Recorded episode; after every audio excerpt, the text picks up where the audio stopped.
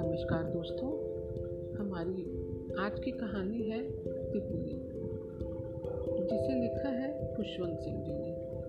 तो चलिए कहानी शुरू करें। तितली। चार्ल्स से मिलिए, मेरे दोस्त हैं, मैंने उसे डॉक्टर से परिचित कराते हुए कहा। मेरा नाम रमेश चंद्र है, चार्ल्स बोला और डॉक्टर से हाथ मिलाया।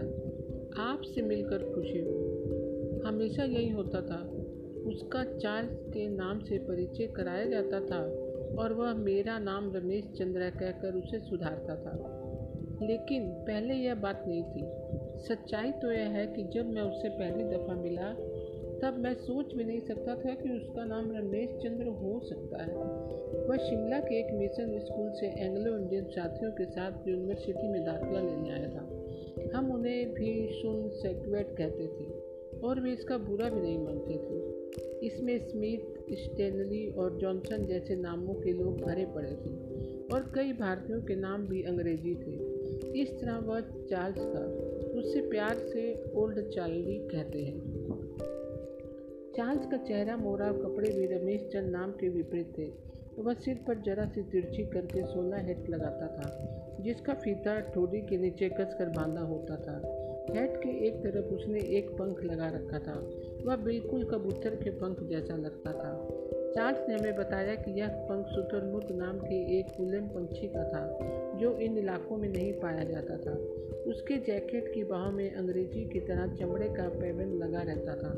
उसके भूरे रंग के थैलों की क्रिज ब्लेड की तरह होती थी। जहाँ तक उसकी बोली का सवाल था, हम सब जो देसी संस्थानों से पढ़कर निकले थे मानते थे कि किंग्स इंग्लिश के नाम से जानी जाने वाली हमारी अंग्रेजी वही भाषा थी जिसे किंग चार्ल्स बोलता था। चार्ल्स कुछ ऐसे शब्दों का इस्तेमाल करता था जो हमने सुने ही नहीं थे।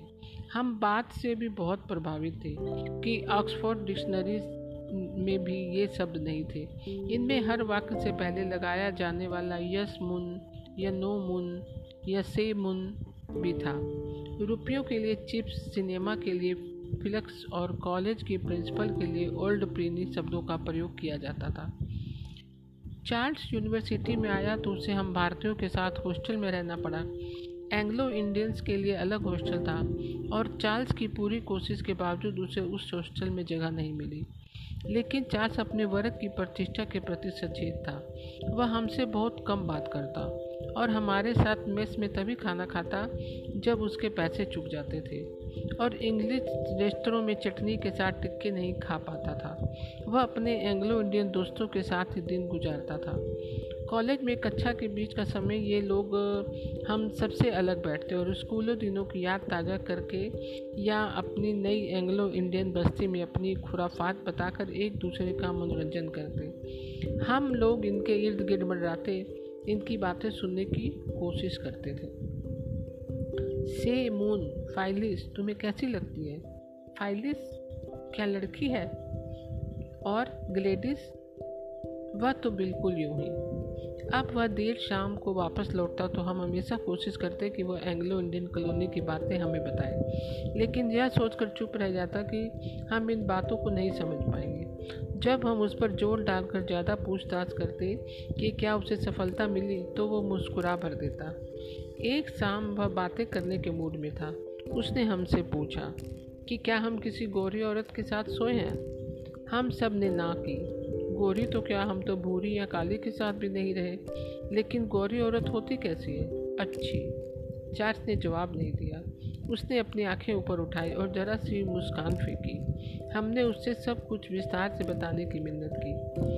वह धीरे धीरे मज़ा ले लेकर, जैसे इस समय का बड़ा कलाकार हो, बहुत कुछ बताता गया। हम उससे जलते भुनते और अपने शरीर में बेचैनी महसूस करते अपने अपने कमरों में चले गए। इसके बाद वह बदलने लगा।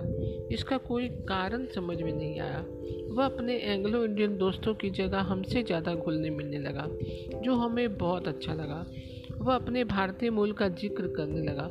वह बैक होम इन ब्राइटन की जगह वह अक्सर बैक होम इन भेंडा कहने लगा।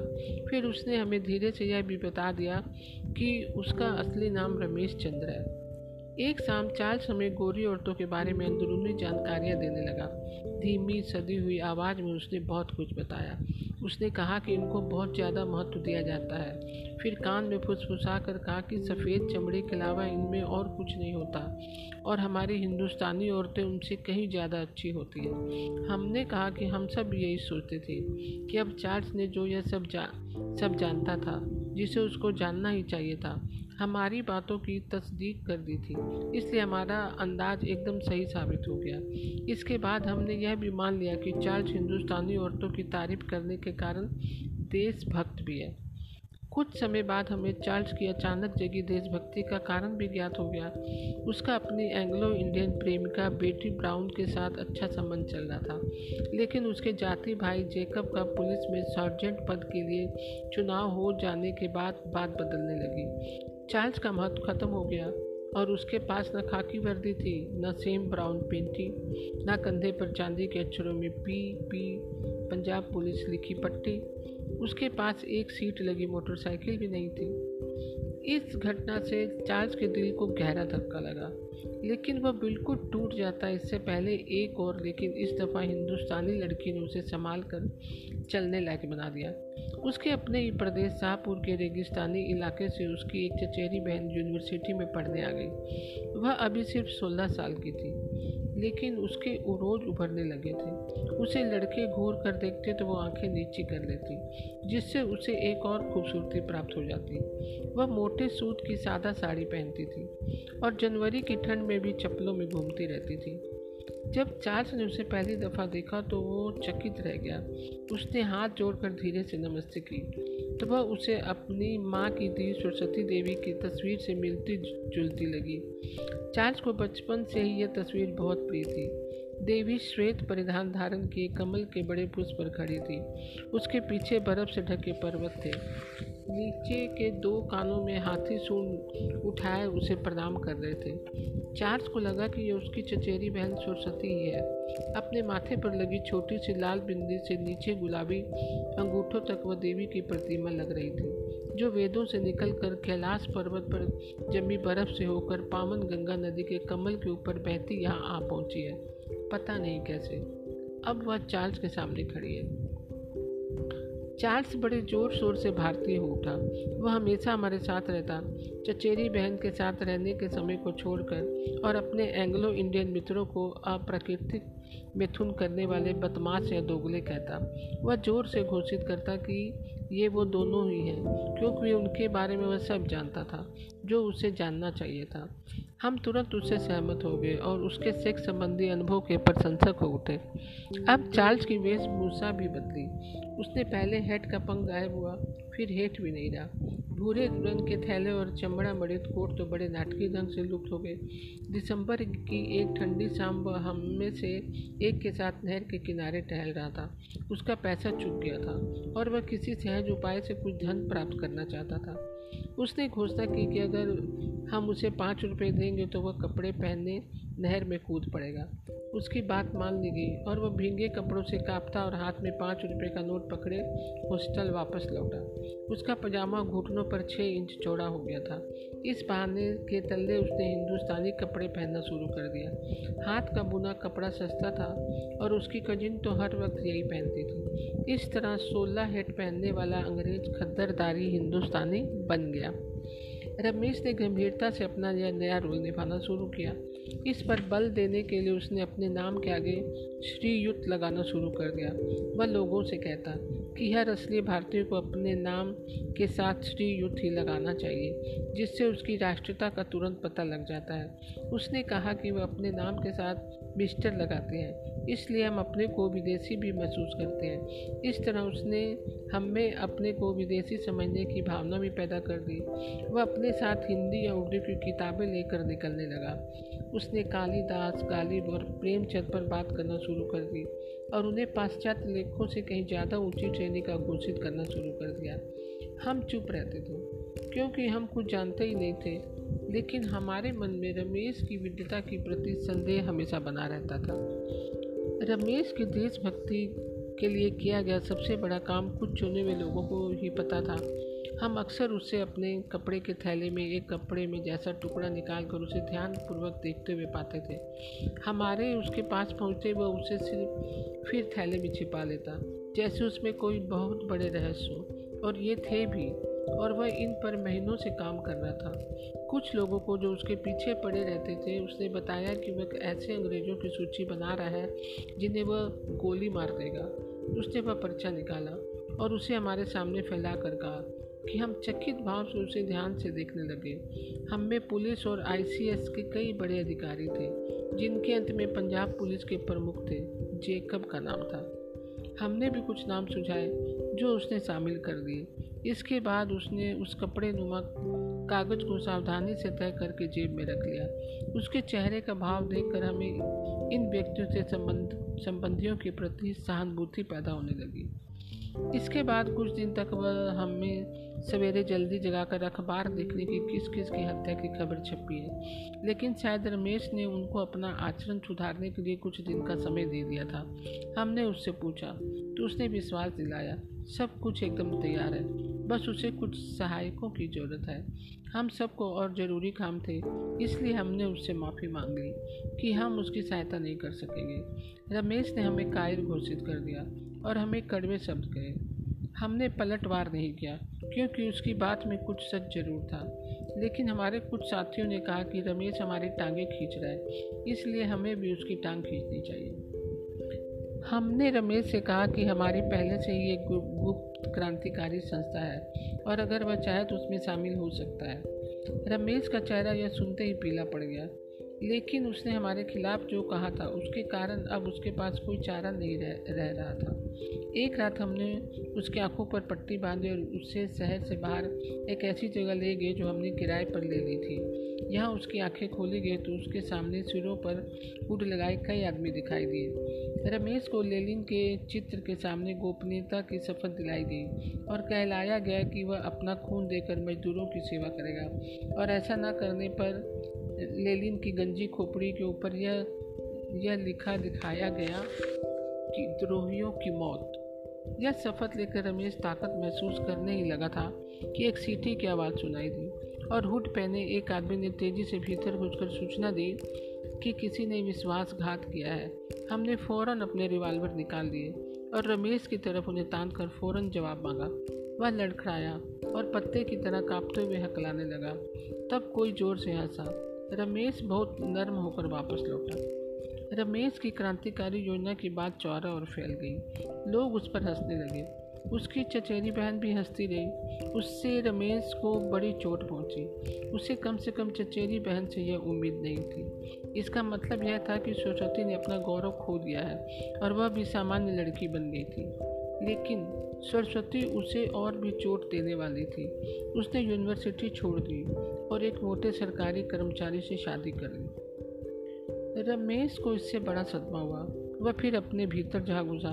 अब वह किसी से कुछ बहुत कम बात करता और कॉल मार्क्स, एंजिल्स और लेनिन की किताबें पढ़ने में घंटों बिता देता। उसकी तड़पती आत्मा को साम्यवाद से राहत मिलने लगी। उसने आंतरिक भयों को इनसे आत्मविश्वास और भरोसा प्राप्त करने लगा। उसके पहले से ही तुर्श व्यक्तित्व को इनसे और भी अधिक बल और धार प्राप्त हुई।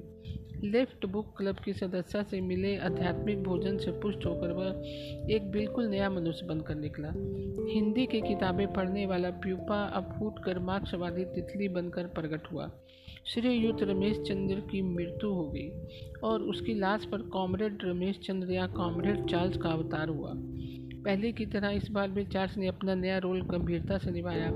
वह कम्युनिस्ट पार्टी में शामिल हो गया और तांगे वालों तथा भंगियों की शक्तिशाली यूनियन संगठित की। उसके आदेश पर एक दिन भंगियों की यूनियन ने हड़ताल कर दी और सारा शहर गंध से भर गया।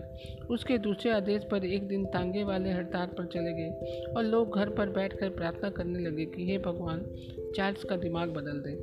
हम लोग जो चार्ल्स को जानते थे उसे गंभीरता से लेने को तैयार नहीं हुए और इंतज़ार करते रहे। चार्ल्स ने तांगे वालों की हड़ताल कराई थी। हड़ताल के लिए बहानों की कमी नहीं होती। कॉरपोरेशन ने उसका भाड़ा बढ़ाने से इनकार कर दिया था। पुलिस वाले उनसे हमेशा रिश्वत लेते रहते थे।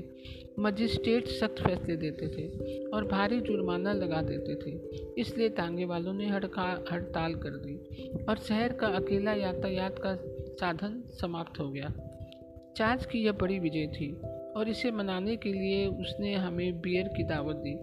दूसरे दिन अधिकारियों ने कार्रवाई करने का फैसला किया। उन्होंने तांगे वालों की यूनियन को गैर कानूनी घोषित कर दिया और उन्हें ड्यूटी पर वापस आने का आदेश दिया। ऐसा ना करने पर उनके लाइसेंस जब्त कर लिए जाएंगे। हम जानते थे कि अब झगड़ा होगा और चार्ल्स झगड़ों से हमेशा बचता था। सवेरे एक तांगे पर लाल झंडा लहराते हुए एक आदमी शहर में घूमा कि शाम को तांगे वालों की सभा होगी। चार्ल्स तांगे में नहीं था और ना वक्ताओं में उसका नाम लिया गया। दोपहर बाद बाजी की आवाज़ पर मुनादी दी गई कि इस सभा को गैर कानूनी करार दिया जाता है। हम समझ गए कि वक्ताओं में चार्ल्स का नाम क्यों नहीं था। वह जरूरी काम से शहर से बाहर गया होगा या पेट दर्द लेकर बिस्तर पर पड़ा होगा। उसने तय किया कि जाकर तमाशा देखा जाए। रेलवे स्टेशन के सामने के मैदान में बड़ी भीड़ जमा थी। इनसे अलग मैदान के बीच के लोगों को दो दल दिखाई दे रहे थे। एक दल 200 के करीब तांगे वालों का था जो जमीन पर अकड़ू बैठे थे। इनके मत एक आदमी हाथ में लाल झंडा लिए खड़ा था। इनमें कोई 30 गज की दूरी पर पुलिस वालों की 4 कतारें थी। हर कतार में 50 के करीब सिपाही थे जो राइफल से लैस थे। इनके सामने एंग्लो इंडियन पुलिस सर्जेंट बेचैनी से टहले दिख रहे थे। जेकब भी उन्हीं में था। वह चमड़े से मड़ी अपनी घड़ी घुमाता जेक बूट पटकता घूम रहा था। चार्ल्स उससे बच गया लगता था। तांगे वालों के बीच से एक काला लंबा सा आदमी उठा और लाल झंडे के बगल में जाकर खड़ा हो गया। उसने बोलना शुरू किया। लोग कान लगाकर उसे सुनने की कोशिश करने लगे। कॉमरेड्स, वह चीख कर बोला, इम्तिहान की घड़ी आ गई है। हमें इसका सामना करना है। हम मजदूर हैं और न्याय हमारे साथ है। एक एंग्लो इंडियन सॉन्जेट ने उसे रोका और उसके पास पहुंचकर उसे एक पीला कागज़ पकड़ाते हुए 5 मिनट में सभा ख़त्म करने की आज्ञा दी। उसने तेज़ी से अपना हाथ बढ़ाकर उसकी गर्दन पकड़ी और उसे 2 सिपाहियों की तरफ धकेल दिया। उन्होंने उसे हथकड़ी लगाकर गाड़ी में ठूस लिया। तांगे वाले का अब कोई लीडर नहीं रहा। उनके ज़ोर ज़ोर से बात करने की आवाज़ें सुनाई देने लगी कि रोज़ाना की आमदनी ख़त्म होने से इनका क्या बनेगा, बीवी बच्चे क्या खाएंगे, और वो जेल चले गए तो सब भूखे मर जाएंगे, और उनके नेता अब कहाँ गायब हो गए। उनमें से कोई बाहर निकले और शेम शेम शर्म करो के नारे सुनते भीड़ में जा मिले। औरों ने भी उनका साथ दिया और 5 मिनट से कम समय में ही सभा ख़त्म हो गई। तभी अचानक पता नहीं कहाँ से चार्ल्स वहाँ प्रकट हो गया। हमें उसकी दुबली पतली काया तांगे वालों और भीड़ के बीच की खाली ज़मीन पर आगे बढ़ती दिखाई दी। वह परेशान सा अपने दोनों हाथों से अपने बाल पीछे कर रहा था। तांगे वालों ने उसे देखकर खुशी जाहिर की। वह उनके बीच गया और लाल झंडा अपने हाथों में ले लिया। कॉमरेड्स, वह ज़ोर से बोला और चारों तरफ नज़र डाली। फिर दोनों हाथ उठाकर साम्यवादी गीत इंटरनेशनल गाना शुरू कर दिया। उसके डरे हुए साथियों ने भी उसके साथ गाना शुरू कर दिया। पुलिस कमिश्नर जानता था कि अब क्या करना है। ताकत का कुछ और प्रदर्शन करके इस भीड़ को डरा देना है, उसके बाद काम खत्म। उसने चिल्लाकर हथियार तानने का आदेश दिया। 200 संगीनी राइफलों के साथ लगी डूबते सूरज की रोशनी में चमक उठी। गाना बंद हो गया और तांगे वाले भीड़ में जाकर मिलने लगे। चार्ल्स अभी झंडा उठाए खड़ा था और आधा दर्जन उसके साथी उसकी टांगों से लिपटे इधर उधर देख रहे थे। एक बार फिर उसकी आवाज़ गूंजी, कॉमरेड्स। उसने दोनों हाथ ऊपर उठाए और रेड फ्लैग गाना शुरू कर दिया। शन स्टेडिंग लोड एम 200 राइफल से लगी संगीन कंधों तक उठकर चार्ल्स और उसके साथियों की तरफ निशाना साधकर ऊपर उठ गई। हमारा खून जमने लगा और हमारे माथे पर पसीना झलक आया। ये सिर्फ मीटिंग करने के लिए लोगों पर गोलियां चलाएंगे, लग तो यही रहा है। कमिश्नर की छड़ी ऊपर उठ रही थी। उसने एक झटके से उसे नीचे किया और आदेश दिया, फायर। राइफल आसमान की तरफ थी और गोलियों की घनघोर आवाज़ हुई। वे झंडे को ही लगी और उससे बहुत से छेद नजर आने लगे। भीड़ इधर उधर भाग रही थी। चार्ल्स के साथी भी गायब होने लगे। उनमें 2 ने उसे भी अपने साथ घसीटने की कोशिश की, लेकिन उसने उन्हें झटक दिया। अब चार्ल्स मैदान में अकेला खड़ा था। बहुत बड़ा झंडा हाथ में पकड़े छोटी सी काया। राइफल अभी भी उसकी तरफ निशाना साधे थी और उनमें से धुआं निकल रहा था। एकदम शांति थी। कुछ मिनट तक चार्ल्स स्थिर खड़ा चारों ओर देखता रहा। उसके सामने सिपाही थे। अब उस सब के प्रतीक जिससे वह नफरत करता था, उसके देशवासी उसे छोड़कर जा चुके थे। उसने धीरे धीरे लाल झंडा ऊपर उठाया और अपार शांति को भेदते हुए गाना शुरू कर दिया, हिंदी हम 40 करोड़। उसकी आवाज़ बढ़ती गई और वह सिपाहियों के सामने जा खड़ा हुआ। पुलिस कमिश्नर जेकब आगे आया और हाथ बढ़ाकर उसे रोका, लेकिन चार्ल्स उससे बिल्कुल पास आ पहुंचा, इतना कि उसका चेहरा उससे टकराने को हुआ। शट अप, सर्जेंट चीखा और बाएं हाथ से उसके चेहरे पर प्रहार किया, लेकिन चार्ल्स ने गाना बंद नहीं किया। ओके यू बास्टर्ड, तो तुम्हें ठीक करना ही पड़ेगा। यह कहकर उसने चार्ल्स को कई डंडे मारे, यहाँ तक कि उसके खून बहने लगा। हमारी तितली के पंख चूर चूर हो गए। पुलिस ने चार्ल्स को वहीं छोड़ दिया। वह बेहोश मैदान में पड़ा था। हम उसे उठाकर घर लाए और इलाज शुरू किया। उसकी देखभाल के लिए एक सुदर्शन यूरोपियन नर्स भी रख ली। सारी रात वह बेहोश रहा और हम परेशान होते रहे। सवेरे उसे कुछ होश आया और हम उसके चारों ओर इकट्ठे हो गए। हम सोचते थे कि वह कष्ट में होगा, लेकिन वह विजय के उल्लास में मुस्कुरा रहा था, जैसे ध्यान मग्न हो। कामरेड्स, हमें देखकर वह बोला, कामरेड्स टू द बैरिकेड्स, दिल और आत्मा की दुनिया में चलो, बम की तरह अपना गीत फेंको।